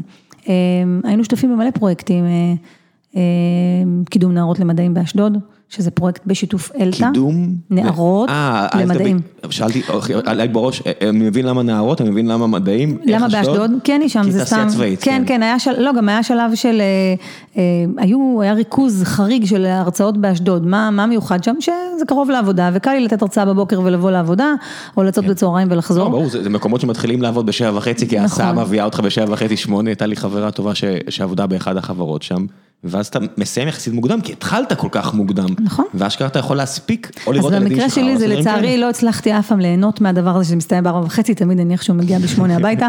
בסדר, אבל עשית דברים שהם הם בשביל הפשן שלך, זה לא... כן, לא, גם בעבודה אגב, גם, גם כשהגעתי מאוחר, כי פשוט נשארתי בעבודה. את הורסת לוועד. אני הורסת. שלא יקשיבו אני לך. מתנצלת ממש. אמ, אבל זה מצחיק, כי באמת, אה, הרי אתה, אין לך פריבילגיה להתחיל להגיד, אני רוצה להתחיל מהפריפריה, שאני סופר מאמינה בזה, אבל אין לי מתנדבים שם, אני, כל ההרצאות היו בתל אביב רבתי, אה, לא יודעת, בין חדרה לגדרה, בסדר? נתניה היו לי מתנדבים. ופעם איזה אבא התקשר אליי להזמין הרצאה, הוא שלח לי מלא מיילים ואמרתי לו, תקשיב, תמלא את הטופס. זה מבוסס מתנדבים, כשנוכל נגיע, אנחנו פשוט לא עומדים בביקוש. כאילו בהתחלה היה לי איזה פנטזיה, שהייתה לי גם תוכנית, שאני אפנה למנהלי בתי ספר ואצטרך להציג את ההרצאה ולהציע להם אותה. בפועל כל, כל השנים האלה רק הייתי, נאבקתי בל... פוש ולא פול. כן, כן, רק ל- ל- לספק את הביקוש. אז היה איזה אבא אחד מהצפון, מהקריות, ששלח כמה מיילים ואמר לי, תקשיבי, מילאתי כבר לפני חודש, לפני חודשיים. אמרתי, תשמע, זה מבוסס מתנדבים, עד שלא יהיה מתנדבים שם. והוא ממש כעס עליי, ובאיזשהו מישהו שלב... מהטכניון? זאת אומרת, אני מכיר כמה אנשים שמפעילים בלוגים מתמטיים, מכיר, יודעת, אני קורא את הבלוגים שלהם, הם מהטכניון, הם מחיפה. אז, אז עכשיו כבר יש לנו יותר מתנדבים בצפון, ו- וכבר עלינו על החיבור הזה של, אפילו עשינו את זה משהו מאוד ממוסד, נגיד עם אוניברסיטת תל אביב, אבל אפשר באותה מידה בטכניון, אה, תמורת מלגה. יש גופים שנותנים אה, מלגה, ותמורת זה, במסגרת ההתנדבויות שמאפשרים, אפשרו להיות... incentive. נכון, אז, אז ככה, ככה מפצחים את זה, כששואלים אותי איך מגייסים מתנדבים, או איך, אז מתחילים מ-Friends and Family, אבל כשאתה רוצה scale, וכשאתה רוצה ממש אה, לפתוח את זה, אתה צריך כן. עם גופים, אבל אתה לא יכול לתת את ה incentive, אתה צריך למצוא מישהו שיכול. אז, אה, אז נחזור לאבא הזה, שממש באיזשהו שלב התקשר אליי, גם וכעס עליי בטלפון, הוא אמר לי, תקשיבי, הפריפריה זה הכי חשוב, מה את נותנת הרצאות בתל אביב? אמרתי לו, תשמע, אבל בתל אביב יש לי מתנדבים, אתה רוצה, תרים את הכפפה. והוא הרים את הכפפה, הוא בא, הוא מתנדב שלנו היום, והוא, אמרתי לו גם, "ת- תארגן מספיק מתנדבים אצלך, הורים בבית ספר, אני באה לתת הכשרה אצלכם בצפון. אז זה כזה גם, אתה יודע, לזהות הזדמנויות כאלה, וכשצועקים עליך, אז להפנות את ה... בחזרה את ה... לאנשים שירימו את הכפפה. ובשלב מסוים פשוט מיצית? אז תראה, ב... אני ניהלתי את הצוות הזה מ-2011 עד 2015, בארבע שנים הראשונות שלו. הרבה עבודה. תשמע, זה היה כמעט עוד משרה, או בטוח יותר מעוד חצי משרה. כן. 20 שעות בשבוע הייתי משקיעה ב SpaceIL, כן, בשנים האלה. נגמר הדלק. אני לא יודעת אם נגמר הדלק כמו שנגמר לי האתגר, כי באיזשהו שלב זה כבר נהיה מכונה משומנת. כבר גייסתי יותר מ-100 מתנדבים, הכשרתי אותם, הם כבר, כבר אה, אה, אפיינתי מערכת וקלטתי אותה והכשרתי את האנשים על המערכת וכבר, בקיצור זה כבר עבד, זה כבר באמת נהיה רק עוד משרה. ברור שהיה עוד אתגרים והיה עוד לאיפה לפתח את זה, אבל הרגשתי שאני בשלה להעביר את זה, ו... לא, ארבע שנים זה זמן כמעט אידיאלי למיזם, בסופו של דבר, הכל עובד על דלק. אם זה חללית שצריכה להגיע לירח או יזם, כן. צריך לדעת מתי המכל שלך מתקרב לזה ולשחרר את זה הלאה. וזה לא היה קל אבל לשחרר. בטח שזה לא קל, אבל הרבה יותר קשה אה, להיות בתפקיד שלך ולדעת שאתה לא מביא את ה-A-game, נכון. כי כבר אין את הדלק ומפחיד אותך להמשיך הלאה, בטח זה נכון אם זה הפרנסה העיקרית שלך, אבל גם בתחביב. תחביב אז גם, ב. גם בפרויקט צד, פרויקט צד מפלצתי, אבל פרויקט צד עדיין, כי זה לא היה העיסוק העיקרי שלי, אמ, אז שחררתי. ו- והגיע מישהו מקומי, ועובדה, הצוות הזה ממשיך לתפקד. אגב, המשכתי להתנדב שם עד היום, עד היום, אני עדיין שם. כן. אמ, המשכתי לתת הרצאות, המשכתי, אני בסדר, תמיד אבל- בקשר עם כפיר, אמ, לחנוך אנשים, לעזור בתוכניות, לעזור ב... כל פעם כשמשנים את המצגת, אז המשכתי להיות מעורבת. אבל לא עשרות שעות בחודש. אבל לא עשרות שעות בשבוע. אמרתי, עשרות שעות בחודש לכל הפחות. כן, כן, זה- כן, זה אנשים המון. מבינים כמה זה שוחק. זה שוחק, אבל, אבל באמת הרגשתי שעשיתי שם, היה איזו תחושה שהקמתי שם איזה מפעל קטן, זה מפעל גדול. איפה ראית את הנחיתה? את הנחיתה באולפן של ערוץ 12, בשידור חי גיל, גיליתי את פרויקט חיי בשמונה שנים האחרונות מתרסק. לא, פרויקט חייך זה, זה ללמד נערות ונערים מדע. כן, אבל זה היה הטריגר, נכון, נכון, אבל זה שיחות שעושים אותן אחרי, זה שיחות של 48 שעות אחרי זה. אבל באותו רגע? באותו רגע, וואו, תקשיב, יש תמונה שלי, שאני עכשיו היא נמצאת בתוך המצגת שלי, שאני כזה מחייכת ואני סופר ייצוגית כזה, ו... אבל אני מרוסקת, זה כאילו רגע, זה רגע קשה, זה רגע שגם, יש כזה איזה כמה דקות שאני כבר ידעתי שהחללית התרסקה, כי היה כזה מסך גדול עם כל הטלמטריה, מעל סיוון, רב, מאיר, כל מי שראה בשידור אמרו לי, אבל למה הסתכלת כל הזמן למעלה? אז אמרתי, כי שם היה מסך.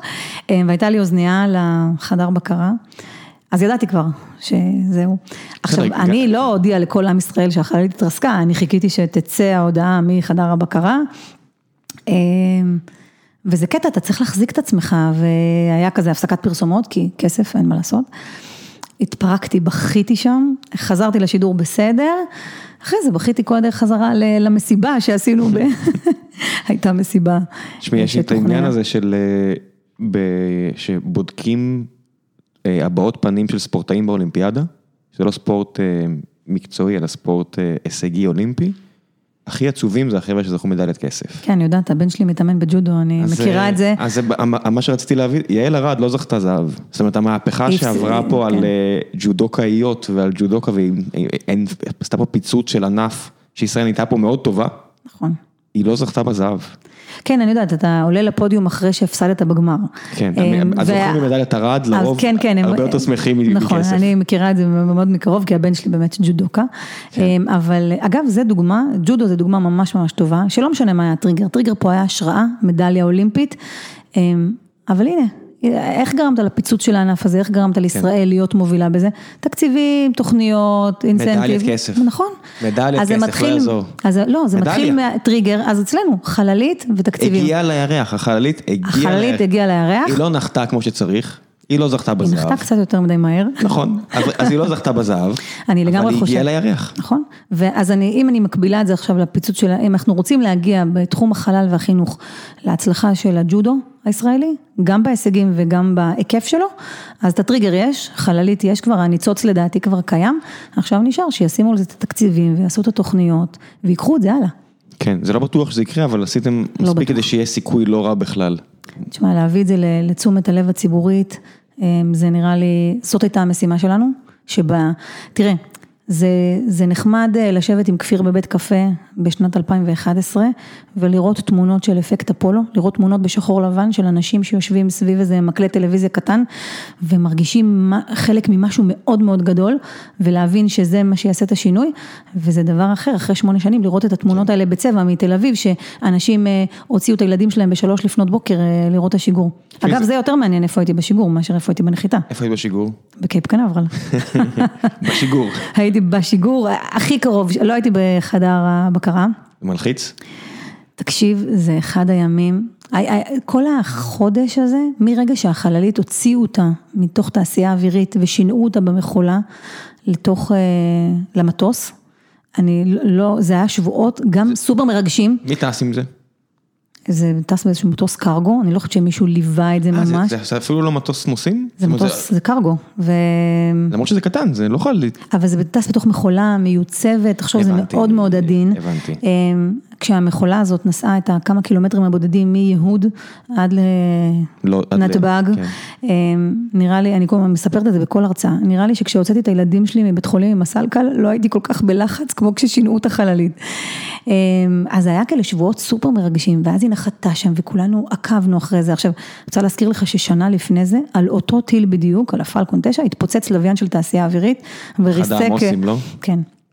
אז, אז היה גם לחץ, כאילו, מה יקרה, מה יקרה, נכון שאחד הלקחים היה שעושים את כל הבדיקות כשזה לא מתודלק, כן. אלא מתדלקים ממש ממש בסוף, אז כל הבדיקות היו בסדר, ואני, תשמע, אני שמונה שנים ידעתי שכשהדבר הזה ימריא אני אהיה שם, לא מעניין אותי איפה, לא מעניין אותי אם יזמינו אותי או לא, מצידי לעבוד, לעמוד על איזה גבעת חול שם בחוף. זה פלורידה, זה לא נכון, קזחסטן, זה לא איזה יעד. גם לשם הייתי מגיעה אם היה צריך, לא יודעת מה זה אומר מבחינת הביטחון אצלי בעבודה, אבל הייתי מגיעה. מישהו לא היה חותם לזה. כן.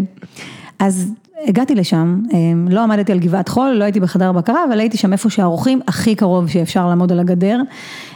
תקשיב, זה אחד הדברים הכי עוצמתיים שחוויתי בחיים שלי, אבל כל היום אז הייתי לחוצה, בטירוף, כאילו, כי כל שטות, עכשיו יש 80 אחוז זה עננים, 80 אחוז סיכוי לשיגור, 20, כל היום אתה בלחץ. העניין הזה שאתה מסמן יעד ומגיע אליו, גם אם לא הגעת בדיוק, הגעת לשכונה, זה כל כך עוצמתי, הרי מה זה הסיפור של אפולו? זה נשיא אמריקאי שמצהיר לאומה, אנחנו נעשה את זה. אני לא יודע איך, אנחנו נעשה את זה. ואת רואה, עכשיו זה פשוט עבר לשוק הפרטי, אז יש לך את אילון מאסק שאומר, אנחנו נעשה ככה וככה, והוא כמו משוגע אמיתי, אשכרה עושה את זה. חייבים משוגעים. או, או אתם, שאתם אומרים, אנחנו נשים חללית, ואשכרה עושים את זה. אז שוב, אז יכול להיות שחללית הגיעה מהר מדי ולא נחתה יפה, אבל זה קרה.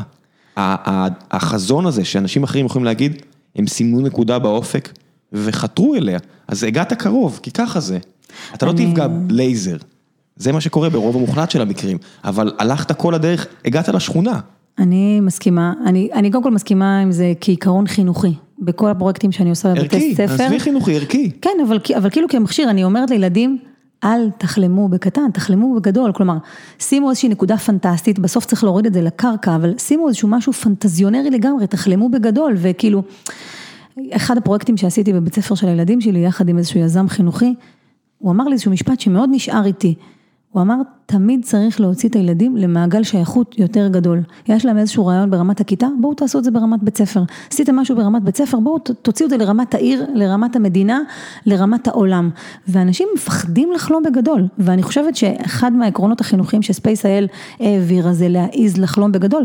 שלושה אנשים זה חוצפה, אבל זה מה שאני מחפשת, חוצפה ותעוזה. זה לא חוצפה, זה חוצפה. חוצפה, בדיוק, כן, כן, שמעתי את המילה הזאת הרבה, כן. אבל זה כאילו באמת תעוזה שלא רואים מספיק ממנה, והלוואי שזה עובר לילדים, על להעיז לחלום בגדול, ובאמת לצאת לאיזשהו מעגל שייכות יותר גדול ולהשפיע. עכשיו, בקשר ללהגיע לשכונה, תקשיב, אני, נכון שה... האם זה הצלחה או כישלון? יש לי הרצאה כזאת, נתתי אותה ביום חמישי בערב, האם בראשית זה הצלחה או כישלון? כי אני גם מתעסקת בכישלון ובלמה אנחנו צריכים לדעת להיכשל כמיומנות ש... שאנשי העולם החדש או ילדי העולם החדש צריכים כדי להשתלב בעולם התעסוקה העתידי, אתה צריך לדעת להיכשל, או יותר נכון לדעת איך לקום מזה. וכל הזמן יש את הריקוד הזה סביב האנשים של בראשית זה סופר הצלחה ופסטיבל מטורף, לבין נכשלתם, אה, אולי תודו בזה מספיק עם ה... כישלון מפואר, שבו בלול. מי, ש, מי שרוצה, כישלון אז... מפואר זה הגדרה, אני אוהב כישלון מפואר. כישל... קודם כל עדיף כישלון מפואר, אמרו... מאי עשייה. מחלומות במגירה, אמר דודו כן, טסה, לא? כן. אז אני, אני לגמרי בעד זה, גם היה איזה מם כזה, ממש איזה שעתיים אחרי ההתרסקות שזה כבר יצא, אבל אני באמת חושבת ש... במה נכשלנו? נכון, לא, לא נחתנו על הירח, נחיתה רכה, אבל אנשים לא, לא לוקחים את זה בפרופ... אתם קבעתם את המטרה. מבינה שאת עושה התעמלות אומנותית, את קובעת את הקושי של התרגיל, ואם את עושה עכשיו תרגיל שהוא, את אומרת אני הולך לתרגיל של 10, אז הציפיות הן עצומות, את כנראה תיחשלי, אבל אם תצליחי זה תרגיל של 10, בניגוד לתרגיל של 6, שהרבה יותר קל להצליח בו, איזה דוגמה יפה, אני, אני אשתמש בה. כן, התעמלות אומנותית, זו דוגמה מדהימה שאני תמיד אומר פה על אנשים, אם אתה הולך על פרויקט מטורף בעבודה, בוא. אז הסיכוי ש... את יודעת, זה...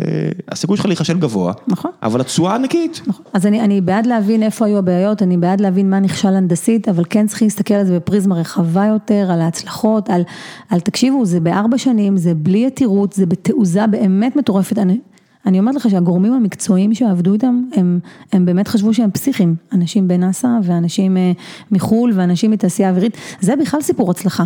אני בתור קורפורט, אה, אני התפקיד שלי בעבודה זה לנהל שיתופי פעולה עם סטארט-אפים ואקסלרטורים. עכשיו כשקורפורט בא לעבוד עם סטארט-אפ זה באמת, אני, כל יום העבודה שלי הוא התנגדויות. אז תחשוב איזה סיפור הצלחה זה שגוף כמו Space.il הצליח לעבוד עם תעשייה אווירית, רק זה מייצר כל כך הרבה כן. קשיים. אמ, זה גם הצלחה עצומה. אינטלקטואל ג'רם אני קורא לזה, זה חיידק רעיוני שנכנס לגוף זר ומתחיל לעשות אה, שינויים קטנים. כן, שינויים שהם הכרחיים. זה בטוח. כן. אה, יודעת, אה, אם דיברנו על קבועים נפלאים שאפשר ללמד איתם, יש קבוע לא מדובר על כמות השינויים שעוברים ב-DNA שלנו. זאת אומרת, בתא, אם יש אפס שינויים, אפס מוטציות, היינו עדיין חד-תאים, לא, אין אבולוציה בכלל. אם יש יותר מדי שינויים, אז הגוף mm. מתפרק, זאת אומרת, זה סרטן, זה כל ג'רס של ש... אז צריך כמות שינויים אה, צריך, מספקת. צריך איזשהו קבוע כזה, שזה מה שמאפשר את החיים והאבולוציה, וגם גוף, גם תאגיד מצליח צריך, לא יותר מדי שינויים, אבל צריך לא מעט שינויים, כדי כל הזמן לעמוד במבחן הזמן, גם מדינה, גם אנשים פרטיים. זה, זה מהדברים האלה, הקבועים הקוסמיים האלה, שברגע שמגלים אותם זה הופך הכל להרבה יותר יפה. כן, אז אני עכשיו, אה, באמת זה התפקיד היומיומי שלי, זה להכניס את השינויים האלה. אנחנו כרגע במעט מדי, עוד לא הגעתי, אני עוד לא מגרדת את הקבוע הזה מלמטה אפילו, אבל כן, אה, נדירים, זה תהליך. נדירים התאגידים שמתים כי הם עשו יותר מדי שינויים. כן. זה, זה כמעט ולא זה קורה. בדרך כלל הפוך, זה אלה שלא הסכימו להכניס את החיידק הראשון. נכון. אה, בואו נעשה קצת שאלות מהקהל, פורום החיים עצמם של גיקונומי בפייסבוק, מי שרוצה להיות מעורב בפרקים מוזמן, אני רושם מי האורח בדרך כלל יום יומיים לפני, ואז אפשר להשאיר שאלות. גלעד סיוון שואל, שאלה בתחום החלל, אה, איפה היית רוצה לראות את תעשיית החלל הישראלית בעתיד הקרוב והרחוק? אה, אוקיי, אז קודם כל הייתי רוצה לראות את תעשיית החלל בישראל. היא כרגע על גבול הלא קיימת, תעשייה אווירית אה, היא גוף מאוד משמעותי, SpaceIL הרימה את זה לתודעה, אבל אני לא חושבת שסוכנות החלל הישראלית מקבלת מספיק תקציבים, אני מקווה ש SpaceIL ישנה את זה. מה שאני באמת מקווה שיקרה זה כל עניין ה-new space. שבעולם עכשיו תעשיית החלל הפרטית מאוד משגשגת, יש כמה חברות בארץ, אני מקווה ש, שזה מה שיקרה, שיותר יזמים ייכנסו, יותר כסף, יותר VCs, אני חושבת שבתודעה זה כבר קצת נמצא, אני לא חושבת שאנשים עדיין יודעים לעשות את התרגום הכלכלי, זה תמיד נראה לאנשים גדול מדי, כי אין מה לעשות, זה תחום שהתשתיות בו סופר יקרות, כן. שיגורים וזה, למרות שגם זה כל הזמן הולך ומוזיל את זה. יש אנשים אחרים שעובדים על תשתיות, זה כמו שאת יודעת, סטארט-אפים היום חיים על זה שאמזון וגוגל ומייקרוסופט עושים שירותי ענן, וזה מאפשר כן. לנו לא, לא להתעסק בדברים האלה. אז למה? יש את אילון מאסק בתחום החלל? מישהו פתר את השיגורים, מעולה, אפשר לעבור, לעשות את שכבת האפליקציה, במודל השכבות הזה, עשו את הברזלים. אז אני חושבת שזה, ברור שהיישומים הראשונים הם תקשורת וכאלה, ואנשים חושבים או על יישומים צבאיים או על יישומים כאלה של, אוקיי, קונקטיביטי, אבל אני חושבת שצריך להסתכל עוד צעד אחד קדימה, כמו המשוגעים, חזרנו עוד פעם לאילון מאסק. באמת להבנה שאנחנו יום אחד נצטרך להתפתח מעבר לכדור הזה ולצאת ל deep space. או לפתור את הבעיות של הכדור הזה, זאת אומרת אנשים פה מסתכלים על הבעיות ואומרים אנחנו חייבים להפסיק את זה אם כי ככה ככה וככה ואני מקבל את זה חוץ מהעובדה ש... מבלי לפגוע בזה שצריך לשמור על הכדור הזה בהחלט. אבל יש גם, אולי יש גם דרכים לפתור בעיות שיצרנו. נכון. אז שם אני רוצה לראות תעשיית החלל מתקיימת, מתפתחת ומתפתחת לכיוון של השוק הפרטי. סרגי בוקמן שואל, שהוא פה לידינו, פה מעבר לדלת, הוא בטח יכעס עליי שנקרא לו בוקמן, מה ה-KPI של תעשיית החלל, איך מודדים הצלחה ולמה עושים אופטימיזציה? אה וואו, אני לא כזאת מומחית בתעשיית החלל, SpaceIL זה משימת החלל הראשונה שהייתי מעורבת בה, אז אני לא מכירה את ה-KPI של התעשייה הזאת. אני מניחה שאנחנו צריכים לשאוף באמת שיהיו פה תשתיות או להסתמך על תשתיות, אבל אני באמת לא, לא מומחית ב, בתחום. סנצ'ו פנזה, שאני מניח שזה הכינוי שלה, או שמה, אני לא יודע, בעולם שכולו טכנולוגיה ודאטה, מערכת החינוך לא נותנת מענה לדרישות השוק. איפה את נמצאת על הסקאלה שבין תנו לילדים להיות ילדים לבין לשלוח ילדים לחוג אלגוריתמיקה ותוכניות העשרה האחרות. אה וואו, כמה זמן יש לך? זו שאלה שאני שופכת עליה טונות של מילים בבלוג שלי. קודם כל באמת שאלה מעולה. קודם כל הבלוג שלך, איפה, איך הוא נקרא? הבלוג שלי נקרא אימא רבודה. אני כותבת על איך להכין ילדים לעולם התעסוקה העתידי. אין שם, זה, זה, זה מתאר את מסע החקר שלי ב... בלהתחיל מלמה הילדים שלי משתעממים בבית ספר, לאיך אפשר לשנות את זה. למה לא? למה לא מה? מה את אומרת, למה הילדים שלי משתעממים בבית ספר, איך לא? איך הם לא השתעממו, כן, זה באמת משימה. ובהבנה שזה כנראה לא בעיה שלי, אלא של הרבה אנשים, והנה גם השאלה הזאת. אז איפה אני על הסקאלה הזאת? אני, זה קשור באיך, באיך שאני רואה שבית ספר צריך להיראות בעתיד. אני חושבת שעד גיל... לא יודעת, נגיד עד סוף יסודי, צריך לחשוף את הילדים באופן יזום. בופה, לתת להם לטעום מחלל, מתכנון, מרובוטיקה, מאלגוריתמיקה. מאומנות, משירה, ממה שאפשר. כן, מספורט, כן, כן. בטח מספורט. אגב, אומנות סופר חשוב, עכשיו הילדים שלי בחרו מגמה, מה אתה בוחר? פיזיקה, מדעי המחשב. אולי תיקח קולנוע, כי גם את זה אתה אוהב. נכון, אבל אני לא מצליח לוותר על אחד משניהם, אבל אני באמת חושבת שבטח בגיל של התיכון, בוא תטעם מכל מה שאתה יכול, שבטח לא תעשה את זה אחר כך. אז אני חושבת שצריך טעימה מהכל, לא הייתי דוחפת את מי שלא רוצה, כלומר בין לתת להם להיות ילד בוא, מה זה לתת להם להיות ילד? הלוואי שלהיות ילד היה אומר שהם ישחקו בחוץ, אבל הם לא, הם במחשב. מי שגורר רגליים, כן, אבל אה, אז אני חושבת שאני אני לא אומרת שעכשיו ההורים צריכים כולם לשלוח את הילדים לחוג תכנות בשביל שהילד מגלה עניין, סבבה, תן לו את הכלים. אה, אני כן חושבת שיש משהו נכון ב, בלהכניס תכנות ל, ל, כמקצוע חובה בבית ספר, בבית ספר יסודי, בהתנסות, רק כדי ללמד את הצורת חשיבה הזאת. אוקיי, אה, אפרת שואלת, אפרת מיירה, שואלת מה דעתך על הגבלת שעות מסך בגיל צעיר וגיל ההתבגרות? אה, קודם כל תלוי מה יש במסך. אה, אני, קודם כל, אה, כ, כאמירה, אני לא, אני לא מגבילה שעות מסך, מכמה סיבות. אחד, כי... כמה ילדים שלך? יש לי תאומים בני 16. אז זה אומר שלפני 15 שנה, הם לא היו בני שנה בעולם שיש כל כך הרבה מסכים. נכון, נכון. אבל בוא נגיד שכשהם היו בני 8, 9, 10 כבר כן היו מסכים. גיל אחר לגמרי. כן, אז אה, לגבי גיל שנה וההשפעות של זה באמת, אני לא מומחית גיל הרך, אבל אני, אני רוצה... ביל גייטס מגביל. הוא מגביל? בגיל הזה. סבבה, בגיל, שנה. כן, כן, שנה, שנתיים. כן, אבל בגילים יותר, אני מניחה שגם יש מאבקים עם, עם מתבגרים, שהם לא יוצאים מהחדר והם לא, עכשיו אני אומרת, שני דברים. קודם כל, תלוי מה קורה במסך. אמ, אם הילד כל היום על Fortnite או כל היום לא יודעת מה זה אז, למרות שאני רוצה להגיד לך שהבן שלי לומד מ Fortnite דברים סופר חיוביים, אז גם... זה ה day job שלי, מה שנקרא, נפגשתי כן. עם המנכ"ל של Epic Games לפני שבועיים, אני האחרון שיכול... אה, אז באמת, כן. גם על זה אין לי משהו רע להגיד. אמ, אז מה, אז הוא לא יוצא מהבית ולמה הוא מדבר עם החברים שלו באוזניות? בסדר, אז ככה זה נראה היום החברתיות שלהם, אבל הם מפתחים את הכישורים החברתיים שלהם גם ככה, והבן השני שלי למד ארבע שפות תכנות מזה שהוא... במחשב כל היום, אז כן. להגביל מסכים, תלוי מה יש במסך, ואני רוצה גם שנסתכל על עצמנו, אנחנו כל היום בטלפון במסך, נרקומנים, כשאנחנו נהיה אה, דמות אה, לחיקוי אה, ונגביל את עצמנו, אז נדבר עליהם. תתחילו עם עצמכם, זה תמיד כן. לקח טוב.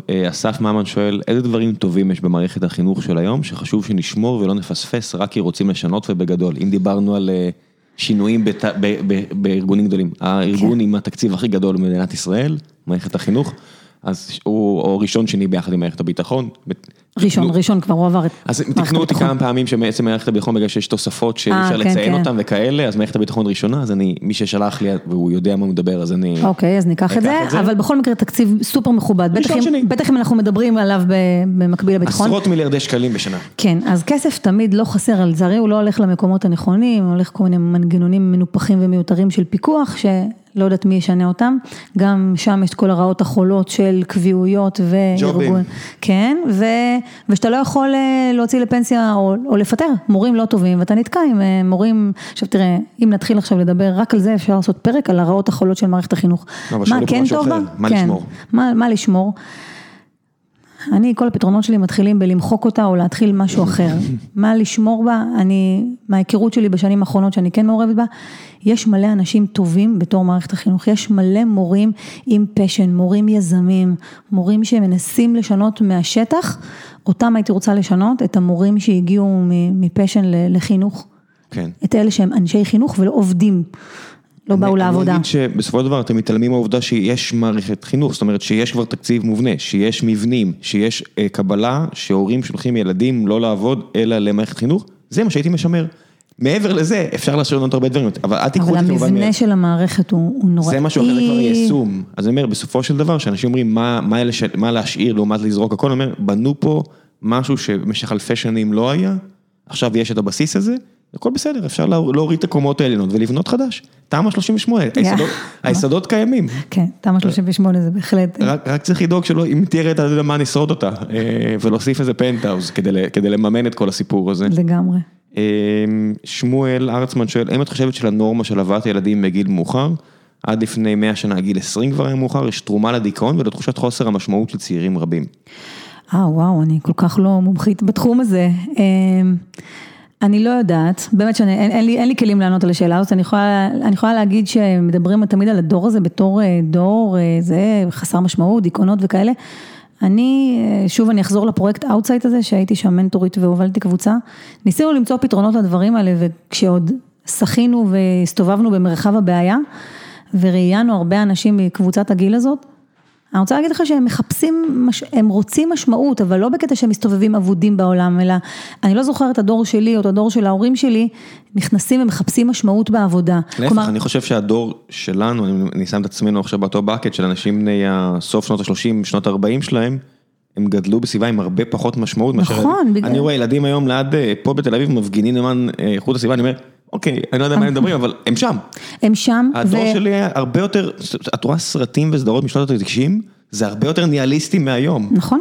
אני, אני לגמרי מסכימה, בגלל זה אני, אני לא שותפה לתחושת אה, סוף העולם הזה שהדור הזה הוא דומד והוא כזה וכל הלכלוכים על דור הזה, ממש לא, אני הפוך, אני אופטימית לגמרי. להפך. אני חושבת שזה לא רק שהם נמצאים בכיכרות, זה שגם כשהם באים למקום עבודה, זה חשוב להם שזה מקום שהוא, הם רוצים עוד שורת רווח, הם רוצים את כן. האימפקט החברתי. כן, כן, להפך, הדור שלי אני מרגיש היה הכי אה, אבוד והכי, וזה גם, זה בדיוק הדור שגם הביא ילדים בגיל יותר מאוחר, כי הוא היה יותר אבוד ו...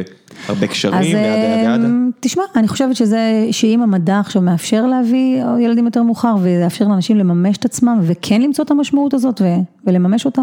בסופו של דבר, ילדים זה גם פונקציה של מערכת זוגית בריאה, זאת אומרת, אם לא מצאת אותה בגיל צעיר, אז לא יהיו ילדים, ואם טוב, כן מצאת אותה... טוב, זו שאלה עכשיו, אה, פתחנו תיבת פנדורה, כי יש אנשים שאומרים, לא מצאתי מערכת זוגית בריאה, אבל אני בגיל שאני לא רוצה למנוע ממני אימהות או אבהות, לא, זה משהו... ואני אעשה את זה לבד, או אני אעשה את זה עם בהורות משותפת, או... שיהיה לה בריאות, אבל בסופו של דבר זה מתחיל ממערכת זוגית, זאת אומרת, נכון. בטח בגיל צעיר. זה בגיל צעיר לא בדרך כלל. אה, כן, כן, אני לא רואה מישהו, מישהי בגיל 20 שמפעמת בהם ההורות. לא, לא, אני לא רואה. ואם כן, אז מחכה להם בום ממש רציני, בשום גיל אה, לא מוכנים לזה. כן, כן, כן. אה, it is what it is. כן, לגמרי. טוב, יאללה, סוף, סוף הפרק, אה, המלצות שלך, כל מה שבא לך להמליץ עליו. להמליץ בקטע של... ספר, סדרה, פעילות, עשייה, אז יש את הבלוג okay. אוקיי. שלך, שבטוח אני אשים את הלינק אליו. אז אני אשמח אם תבוא לקרוא בבלוג שלי. אמ, אין לי ספר, סרט, פעילות, אני, יש לי המלצה לחיים, אם זה לא פומפוזי מדי. מה, לכי על זה. אני מאמינה, כאילו ההמלצה שלי זה תעשו. פשוט כאילו, just do it, מספיק לקטר, מספיק לחשוב שמישהו צריך לעשות בשבילנו, מספיק להגיד מערכת החינוך היא חרא, ושהמורה תשנה ושהמנהל ישנה, והמנהלת תש... ומשרד החינוך וכולם לא בסדר, ובנט עשה ככה, וזה יעשה, מספיק. אף אחד לא יעשה בשבילנו, אנחנו צריכים לעשות, אם כל אחד, כאילו, בטח לא לקטר, כלומר מי שמקטר ולא עושה, אני לא, כאילו, פילטרים שלי לא, בדיוק, לא, אתה חלק מהבעיה, כאילו קומו תעשו, עכשיו. לפחות אם לא תקטר, לפחות נהיה בבורות שלנו עד שיקרה נכון, אסון. נכון. מה אתה הורס לי את כל הדרך עד לאסון? וגם, אני חושבת, אגב, שהתנדבות בכלל ועשייה, זה משהו שבסוף המתנדב, התורם, הוא הכי נתרם, בקטע הכי אגואיסטי, אתה יוצא מזה מועצם, אה, אז תבחרו את, ה... את הקוז האהוב עליכם, אה, נשים בסיכון, חולים, חלל. תעשו משהו, פשוט תעשו, זה כן. זה ההמלצה שלי. אני אמליץ כן על סדרה, אבל היא מתחברת למה שאת אומרת, אז במקרה ולא ראיתם את המיני סדרת צ'רנוביל עד עכשיו, על התחנת כוח באוקראינה של HBO, אז א' זה סדרת מופת, בעיניי המלצה חמה, וזה מתחבר לדברים שאת אמרת, כי היה שם כל כך הרבה אנשים שראו בעיות, ושסתמו את הפה. אה, זה כמעט נגמר בסופה של אירופה, אה, זה לא נגמר בסופה של אירופה, כי כמה אנשים התעוררו, גם אם מאוחר. התעוררו ותיקנו והקריבו את עצמם כדי שזה לא יהיה סופה של אירופה. אה, באותו מידה זה יכול להיות סוף של הוקטור צמיחה הזה של ישראל. זאת אומרת, כן. אם אתם מודאגים מזה, תעשו משהו, כן. עכשיו זה לא רק לא לעמוד מנגד לבעיות, זה תיזמו, כאילו דברים שמפריעים לכם, עכשיו אני יודעת שנגיד, אני מפריע לי חינוך, יש לי פתרון לבעיית החינוך? אין לי. אין לי וכנראה לא יהיה לי בקרוב, אחרת הייתי עוזבת את הדיי ג'וב שלי ופותרת כן. את זה, אבל, אבל צריך להתחיל לעשות משהו, גם אם זה קטן, אם כל אחד יגיד זה קטן זה לא ישנה. במינימום אתה יכול להתחיל עם הילדים שלך ועם הסביבה שלהם. זה מה שאני עשיתי, אמרתי לפחות כן. לילדים שלי, יהיה יותר מעניין. ולסביבה שלהם, זאת אומרת בסופו של דבר אתה, אתה בקבוצת אה, וואטסאפ של הכיתה, של הגן, אני יודע מה, של התיכון. זה, זה המינימום, המינימום כן, תצטרפו. אני תמיד מוצאת את עצמי בסוף לבד בוועד, בסוף השנה, וזה באמת המינימום. עכשיו, שלא ידברו איתי על אין זמן, כאילו מי שרוצה לראות, אה, להבין כמה אני עסוקה, אני היומן שלי על ספידים, אז כאילו... יש אם... מלא זמן, יש, יש 24 שעות ויש מכונת כביסה ויש מייבש ברוב הבתים ויש... את כל הדברים האלה שחוסכים זמן. ואם אין לכם זמן, אז בואו נעבוד על זה שבבית ספר ילמדו ניהול זמן, ואז הם יגדלו להיות מבוגרים יותר... כן, לא, אה, יש סיטואציות שבהם, את יודעת, יש את הביטוי הזה, הולך להגיע לפה אה, רועי בן טולילה. הוא אה, קצין מגלן שחטף כדור בגב ונהיה נכה. ויש שם בספר קטע חזק שהוא אומר, כל הזמן חינכתי את הלוחמים לאין לא יכול, יש לא רוצה. ואז הוא נתקל בסיטואציה ש... שלא יכול. מנסה להזיז את האצבעות ואין. וואו. אבל גם בסיטואציה הזו, אז אתה פשוט משנה את, ה... את המטרה, אתה מכוון דברים אחרים. אבל בסופו של דבר. ניהול זמן זה נורא חשוב, ו... קיצור, לכו תעשו. ואם אין זמן עכשיו, אז יהיה זמן אחרי זה, אבל אם אתה מתחיל לשכנע עצמך שאין זמן, ואתה מתמכר לשטויות, כולנו נרקומנים של משהו. כן. רדיו בלבלה, אני חושב חגג 20 או 30 או לא יודע כמה כן, זמן. כן, יש בסוכות זה, אני עוד מנסה להשיג כרטיס לה. אז כולנו, כולנו נרקומנים של משהו. כן, לכו לשמוע רדיו בלבלה, הנה ההמלצה שלי. אחלה, אחלה אלבום כן. גם אחרי כל השנים שהוא יצא. כמה כן. שנים כבר עברו? 30? 20? אני לא, אני ממש משתדלת לא לחשוב על זה, כי שמעתי את זה כבר ב... לא יודעת מה, צבא. כן. אז אני לא רוצה לחשוב כמה זמן עבר. זה יותר מ-20, זה 25 בטח. וואו. כן, 25 שנה אני מניח. כן. טוב, יופי, בנימה הזו של אני כבר לא ילד, אני נסיים את הפרק הזה. תודה רבה, ביי ביי.